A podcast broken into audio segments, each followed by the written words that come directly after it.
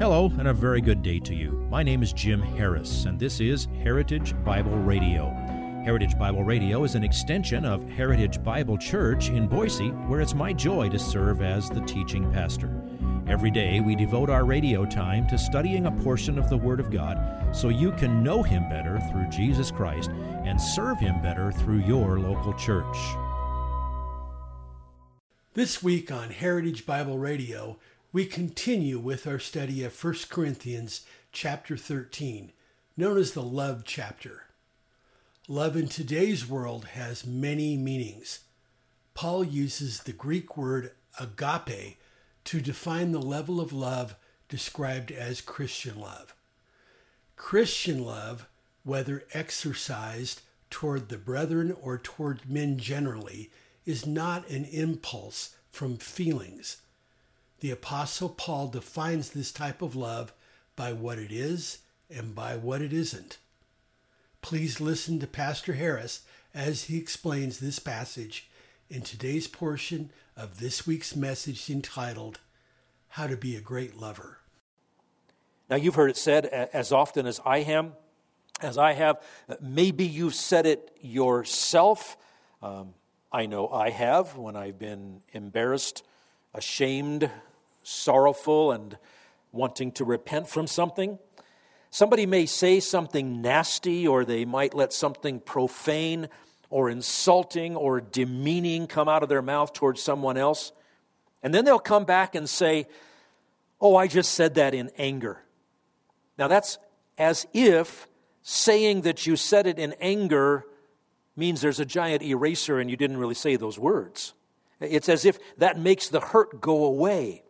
It's as if that means your words didn't count because you were out of control. Well, believe me, the hurt remains. The words do count. And I don't think I need to remind you of Matthew chapter 12. Jesus says, We are accountable to God for every single word that crosses our lips. Love does not let itself get provoked. Facet number nine of the love diamond. Love does not take into account a wrong suffered. Now, this is pretty simple.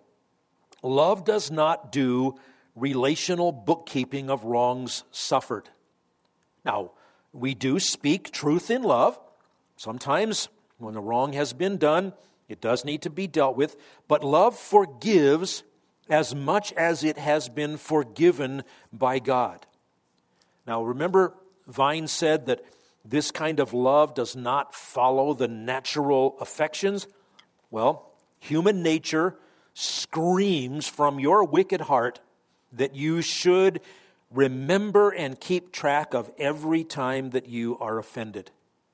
Agape does no such thing. Love does not store up resentment. Love bears no malice.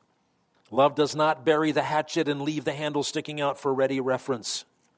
Love memorizes Romans 12, verse 19, again from the pen of the Apostle Paul. Never take your own revenge, beloved, but leave room for the wrath of God, for it is written, Vengeance is mine, I will repay, says the Lord. Um, by the way, let me just say here while we're talking about not taking into account a wrong suffered and leaving vengeance to God, some of the silliest advice ever given to people is just a three word axiom forgive and forget. Now, that, that's really good until you get past the first word. Um, I don't know anybody who has the ability to forget on command. Now, I forget naturally, and I'm getting better and better at that. But what this means is that when it says love does not take into account a wrong suffered, it means agape lets go of the desire for revenge. It refuses to use past mistakes as a weapon against another person. I cannot command you to forget. Now, when somebody says forgive and forget, what they mean is we want to be able to carry on in a sense of normal, without bringing that thing up again. I get that. But that's different than thinking you can actually forget. And some people say, well, I can forgive him or I can forgive her, but I just can't forget. Well, of course not. If it was something traumatic, it's going to be very easy for you to remember. But you're not going to take that wrong suffered into account when you choose how you're going to deal with that person in the future. All right, the love diamond, facet number 10. Love does not rejoice in unrighteousness. This one and the next one together describe the legitimate reason for rejoicing and the illegitimate reason for rejoicing. What this one is saying is agape never finds pleasure in someone else's downfall or in someone else's sin. True godly love can never rejoice over a violation of God's righteous standards. Even if it appears to produce a pleasant result, I mean, face it, we, we all we all love it when we see the person who's done something wrong get caught, get punished. But that's that's the work of God to deal with all of those things. We don't rejoice in unrighteousness. Facet number 11. Let's flip that over. Love rejoices with the truth. We don't rejoice in unrighteousness, but we rejoice with the truth. How interesting. The opposites here in verse 6 are truth and righteousness, or, or truth and unrighteousness. You would think it would be truth and falsehood, or unrighteousness and righteousness. But it's clear from the way these words are used truth and, and righteousness are sisters. Uh, more than just the true right way of life, the truth that Paul is referring to is the whole body of all the teaching that constitutes the Word of God. So love rejoices with the truth. We would say then that error or tolerating error, that is inconsistent with agape. Error is distorting what the Bible teaches, and so no matter how good sounding something is, no matter how humanitarian something might be, it's not loving if it is associated with error.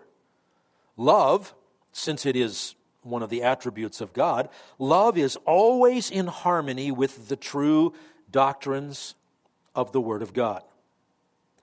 Now that brings us to verse 7, the final verse of the love pericope and it contains the four final facets of the love diamond. They are four positive descriptions of hyperbole. They are the four that contain that phrase, all things. And all four of them are stated in the form of hyperbole.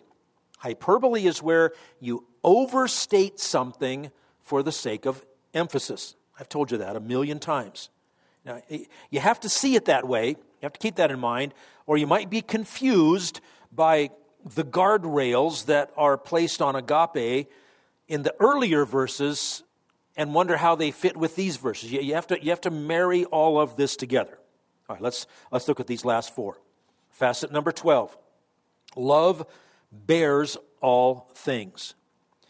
The root meaning of the verb that's translated bear means to cover closely, um, like to seal up something tightly enough that water wouldn't leak from it.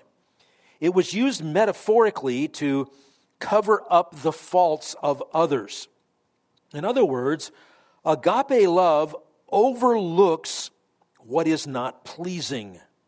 The, the derived meaning of this word is along the lines of enduring or bearing patiently without ceasing to do what is best for the other person, love holds up under the burdens and the troubles that are brought on us by others. You know, loving people, when they're people just like you, they're sinners, they mess up, even well intended ones are still not flawless while they're in this life and they still live with this, the, the body of this death. And so there are things that you have to bear up under that you didn't cause. Well, that's what love does. Number 13, facet number 13 love believes all things. Now, this is not talking about believing in the sense of putting faith in God for salvation. It, it refers to taking what people say at face value. Now, love is not suspicious and distrustful.